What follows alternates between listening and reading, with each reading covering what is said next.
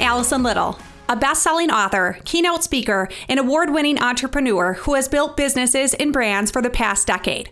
I'm passionate about helping high achievers launch to the next level. Hello, and welcome to the Launch Podcast with Allison Little. This week's episode is called Feel Good Voting with Janessa Krasnow. Janessa is a communication strategist and transformational designer. She specializes in designing and implementing leading edge campaigns in technology, entertainment, activism, and well being. Janessa Krasnow has worked with heads of state, including His Holiness the Dalai Lama, Grammy award winning musicians, Fortune 100 companies and CEOs, startups, and educational institutions.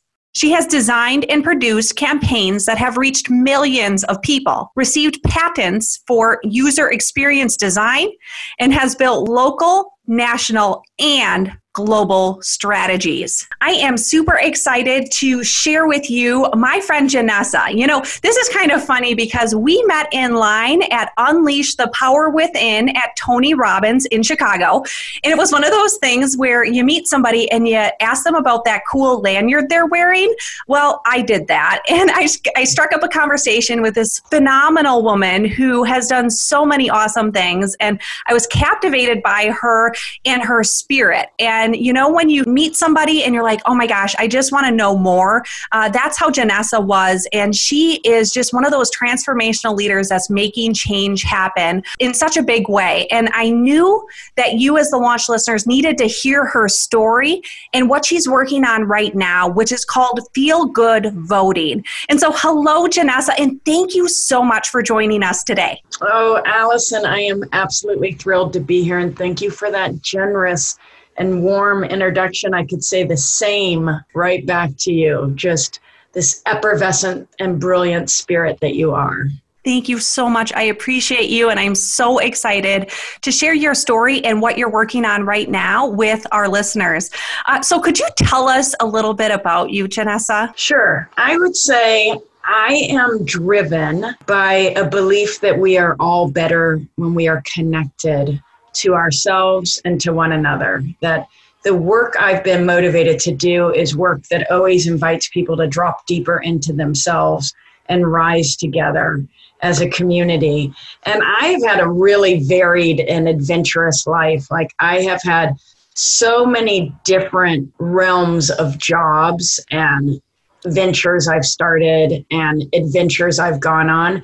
And I think that the through line for everything is this belief that empathy is a guide and also just knowing that if I'm not in joy and I'm not in love and I'm not my best self, and sometimes my best self is, as you're seeing me today, needing a haircut and just super stressed out and not always grounded and feeling lonely. I mean, there's parts, you know, I have holes all over the place. And, but I believe that in this collective consciousness, and I believe that the change we seek in the places where we feel less seen and known and heard are places that we can nurture within ourselves so that we can connect better to others. And so, you know, that's kind of a long way of saying I have traveled through many different careers and many different realms of living that I'm happy to get into more detail about, but all with the purpose of being most enlivened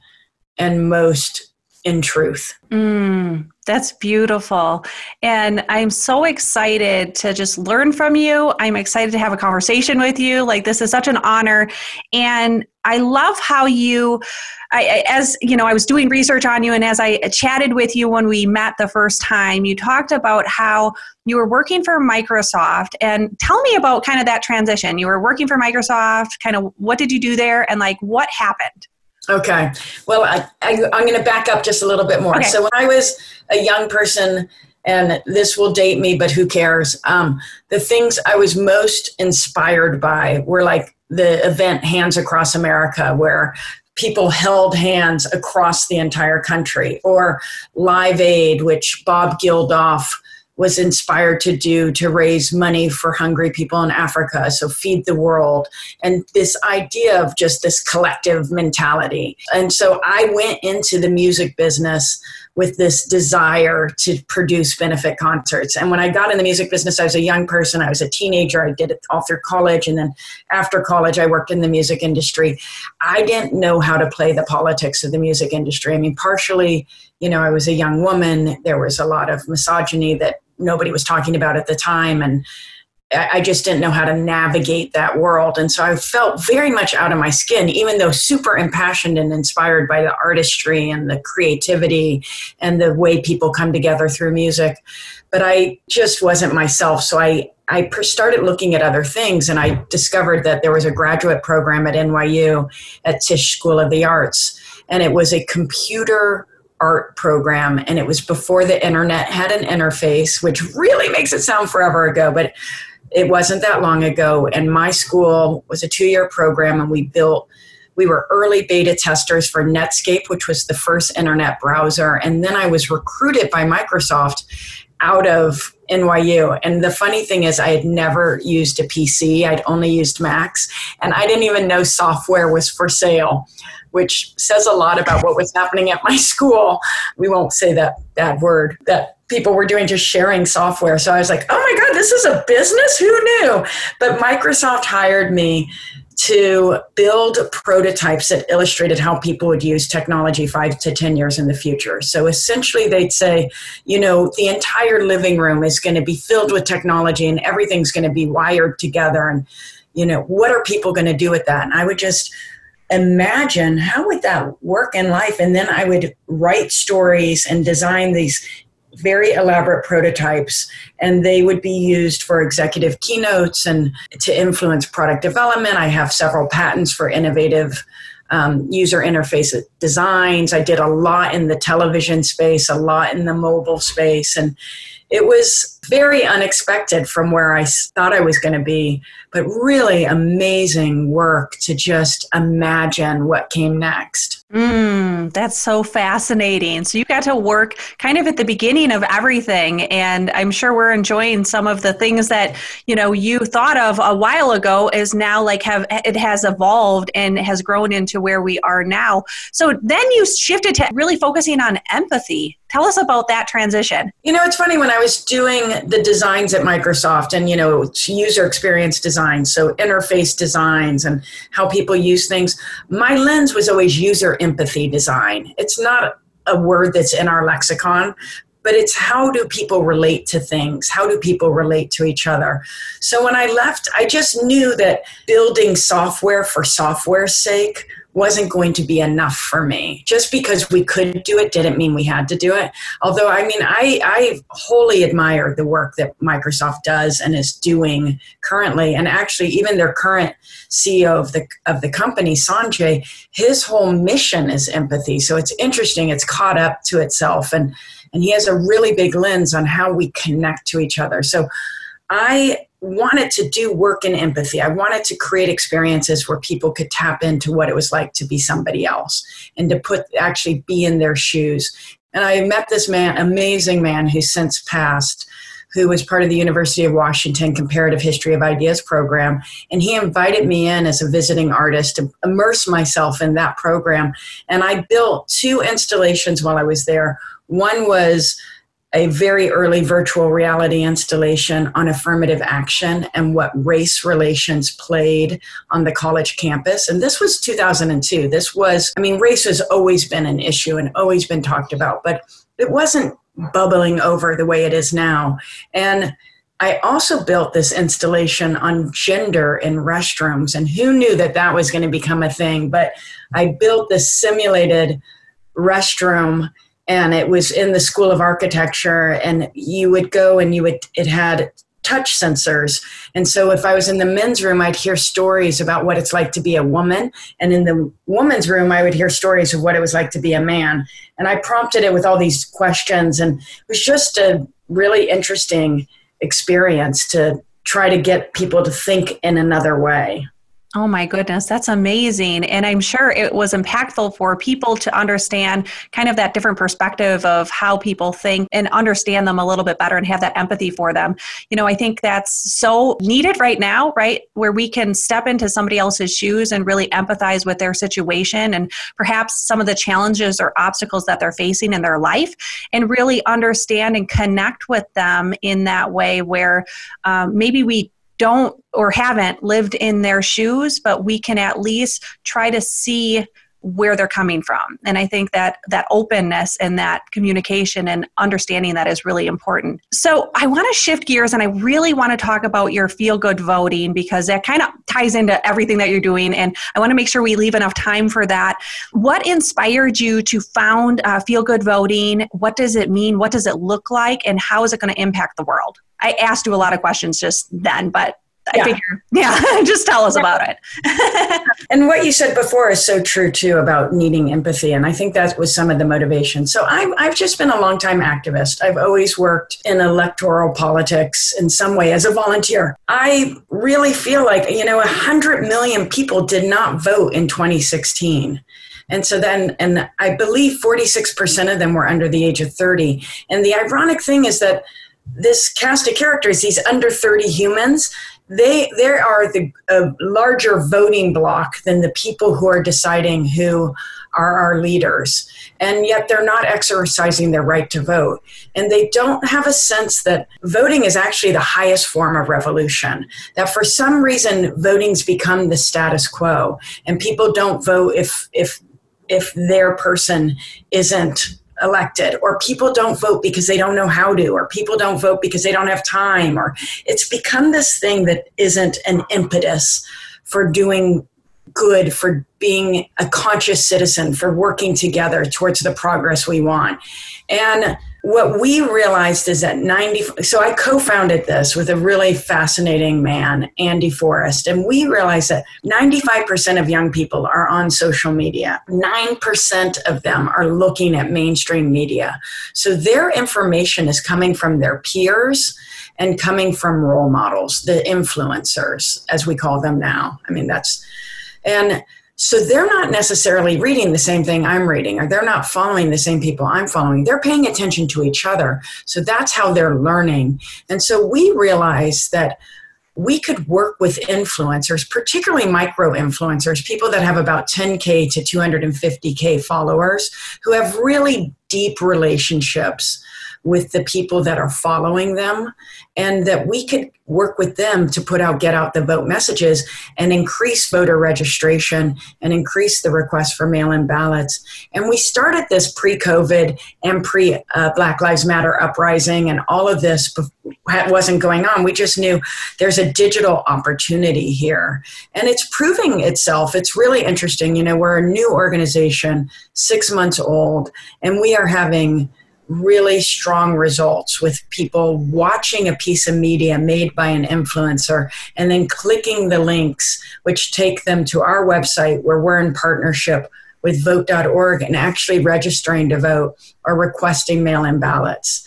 And I would say, you know, I kind of explained how we're thinking and what we're doing. But the most important thing I think you said when you were responding to the empathy, which is that because of social media, we can shout out our opinions to people and get a lot of affirmation and accolades, or even the opposite when our opinions are not appreciated. But we're not really doing this. And this is, I'm using hand gestures, but this is having a two way conversation. So if you don't think the way I think, we've gotten out of the habit of wanting to know why. It's become more important for us to feel like we're right and we're good and we're certain rather than what is it that's motivating you? You know, what's what's ailing you? And actually, that question of what's ailing you was kind of the beginning of feel good voting when Andy and I would meet. We knew we wanted to create a values based media company, and we knew we, we believed in what was happening with behavior change science which is you know you do things that your peers tell you to do you do things because role models tell you to do them and you respond to indirect messages and so we were thinking how do we create this values based media company where we can tap into what's ailing people and give them another way, another way of seeing it, another way of doing, another way of feeling. And then we were like, you know what? The most important thing right now in our society is getting people engaged in civic activities, in voting, in participating in who we bring to office. The last thing I'll just say about it is that feel good voting, the name has two meanings. One is when you participate, it feels good. I mean, I heard from so many young people who went and marched in solidarity with Black Lives Matter that they, even during a pandemic, masking up their families, worrying that they would come back from a protest or a march and they, I would say, How was it? And they'd say, It felt so good to be standing together. It felt so meaningful to be there. And so does voting. It feels really good to cast your vote and to have a voice. And then the other thing is just believing that we don't need all this negativity. We don't need fear based behaviors. We need to connect to things that make us feel positive, possible, hopeful, in love, inspired, elevated, etc. Oh, yes. Yes. I'm like high fiving you through the computer. Yes all of that. I uh, I'm just so excited uh, to hear about feel good voting, and uh, you know, as as I was thinking about feel good voting, I I thought about my experience with voting when I was a young child. I was raised by a single parent, and I remember my mom bringing me to the polling station and telling me what we were doing and telling me about how important it was for my voice to be heard uh, when I was old enough to vote, and um, giving me the sticker that I voted and uh, d- explaining how it was our civic duty to do this and that we would make a change happen. And so it's meaningful in so many different ways right now, especially with what's happening in the world, that each of us understand that we collectively can make change happen. And I, I completely agree with you on the be positive place too of, of, you know, put out more love, put out more joy, put our energy toward those things that fill our hearts with happiness and joy and all the good stuff. Because as we do that intentionally, and it's hard some days, oh my goodness gracious, like people be like, how can you be so positive? There's so many negative things. Yeah, because I have power over my internal world, and I try every single day to have power over my internal world so that externally I can make a positive impact and influence. And I think we can all do that. And feel good voting is one of the ways that we can absolutely make a change happen in this world. I'm so excited about it. So, so, how can our listeners help? You know, we have an awesome uh, base of leaders that are all over the world, but especially in the United States that are, are doing exactly what what you say. They're you know micro influencers that have either companies, corporations that already have teams of people, and let's let's do this. How how can they do that? What can they do to help you? Yes, that's a great question. First, I want to say that your mother must be a wonderful, amazing woman.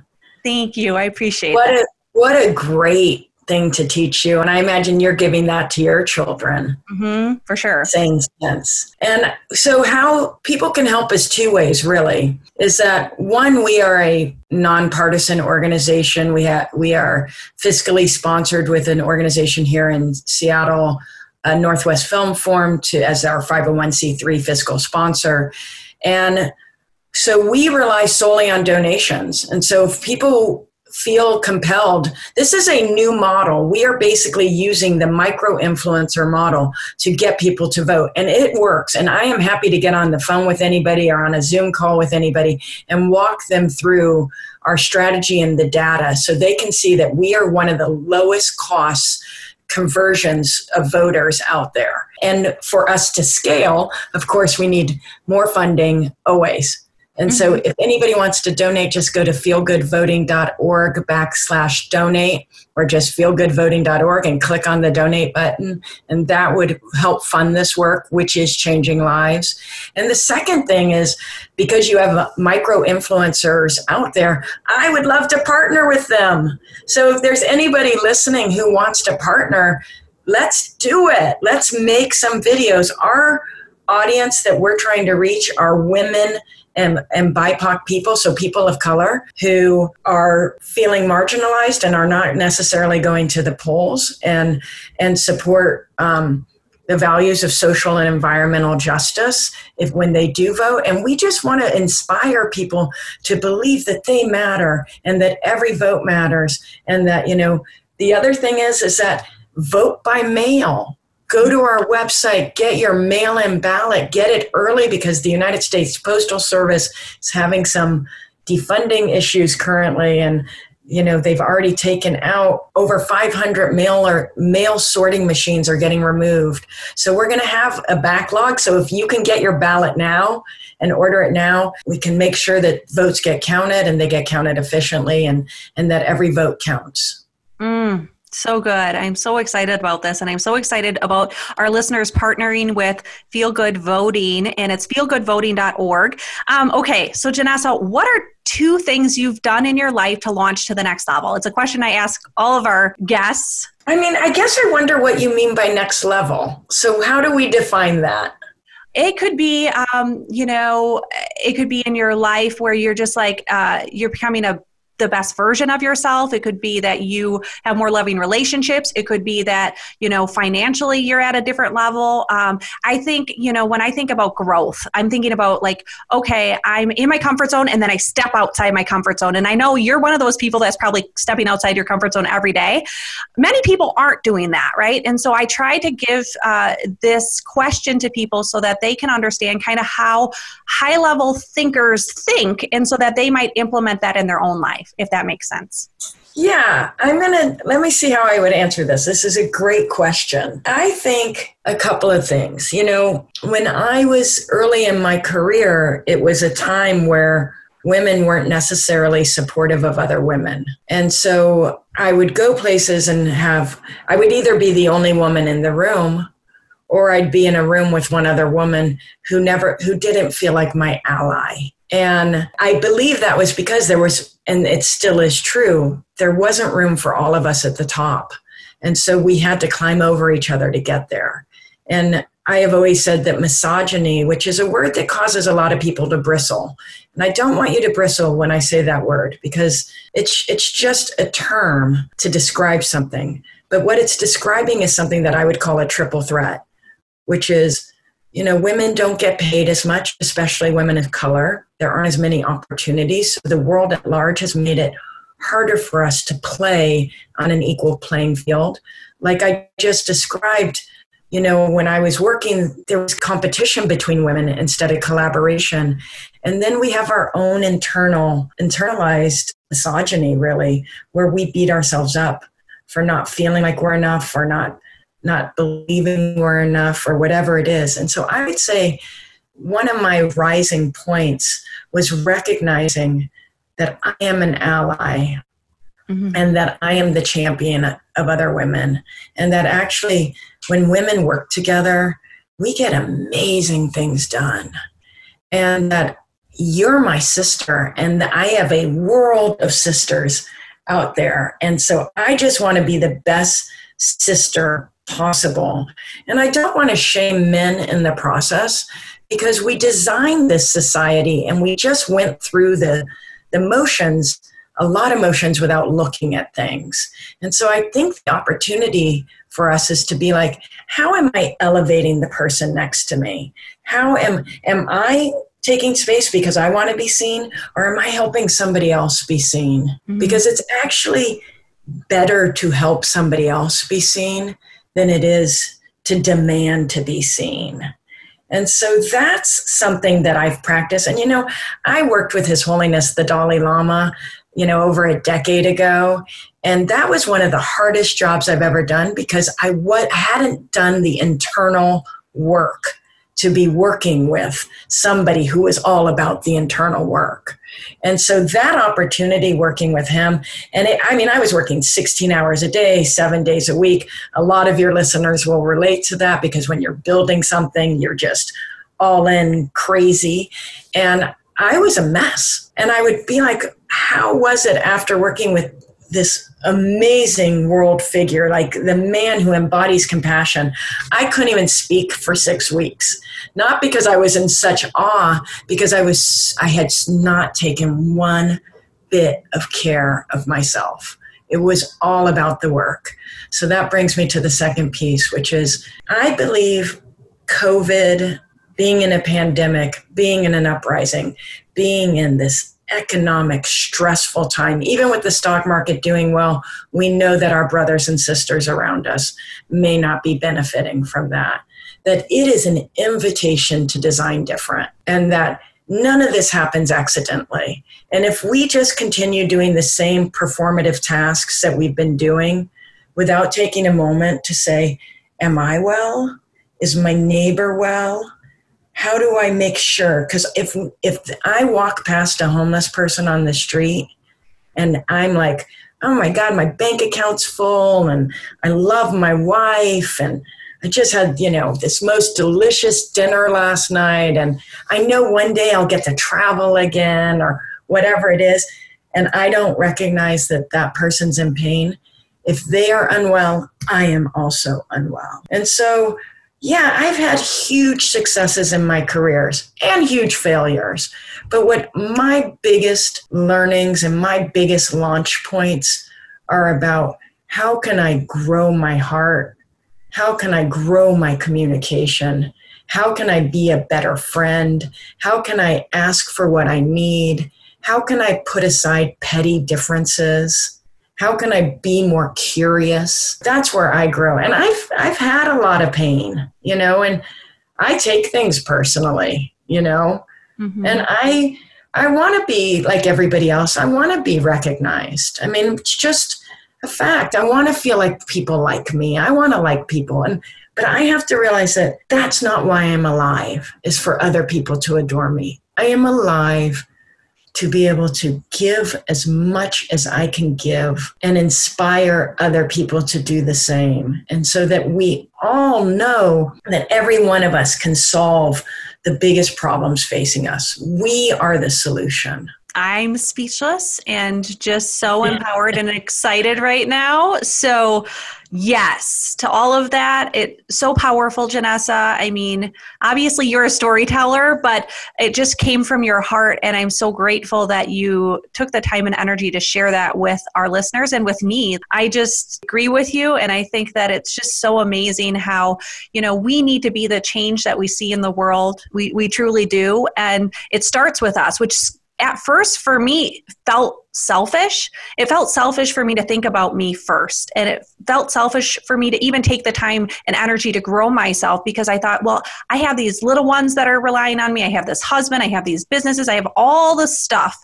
And especially as women, we have a lot of things going on, but it does start with us. And I think it's so uh, real of you to, to kind of say that. Number one, that we should be sisters and allies and lift each other up. And number two, really, you know, thinking about how we're growing ourselves and how we're able to um, help lift others and empower others in that really powerful way is is fantastic. So thank you for sharing that. That was so amazing. You know, uh, I like to ask this question. Uh, what is your favorite book and why? Oh wow, wow. I have so many. Oh my god. That's always the trick. Well, what's your favorite book right now? I would say the most impactful book was when I was a child. Was Johnny Got His Gun. And I think everybody should read that. It's Dalton Trumbo. He was blacklisted. I'm hoping I'm getting that right. But Johnny Got His Gun is a story about a, a guy that goes to World War II and basically has his limbs, all of his limbs blown off. And he's deaf and blind and can't speak. And he wakes up in a hospital and realizes, and it's a process of him remembering his past and remembering this. And it is it was one of these mind boggling books of we don't need war. Like mm-hmm. it was so brutal and so poignant and so beautiful and so human. And then, you know, I always loved John Irving. If you haven't read Signature of All Things by Elizabeth Gilbert, do. It's so good. I'm reading, reading an amazing book right now that I can't remember the title of, but it's about the women who rode horseback to deliver books from the Eleanor Roosevelt had a library mission. And it, it takes place in Kentucky. It is so good. Oh and my gosh. Yeah. So I don't have a favorite book. I love books. I they're my love language. That's what I tell my husband. Books are my love language. So just buy me books and I'm good, right? Oh my God, you have to put, I send me your reading list. Uh, yeah, absolutely. I need it. I want to know what other people are saying. Yeah, absolutely. I've got to create a list of all of these wonderful ideas. It's awesome. Well, Janessa, this has been such a pleasure. How do people get a hold of you? Well, the best way to reach me is through email, which is Genessa, G E N E S S A, at feelgoodvoting.org. Awesome. And you can always check out their website at feelgoodvoting.org. Thank you so much, Genessa, for being you and for just shining your light so bright in the world and having empathy and caring for others and creating an awesome platform for us to get out the vote. Feelgoodvoting.org is going to be such a success and make such an impact. And I thank you for that. To our launch listeners, I thank you for sharing and being a part of this community. You guys are amazing and wonderful. And I look forward to next week's episode. Have a great day. Thank you for listening to the Launch Podcast. I'm Allison Little, and I'm so excited that you spent your time with me. Look for future episodes and connect with me on social media or at my website at www.allisonlittle.com.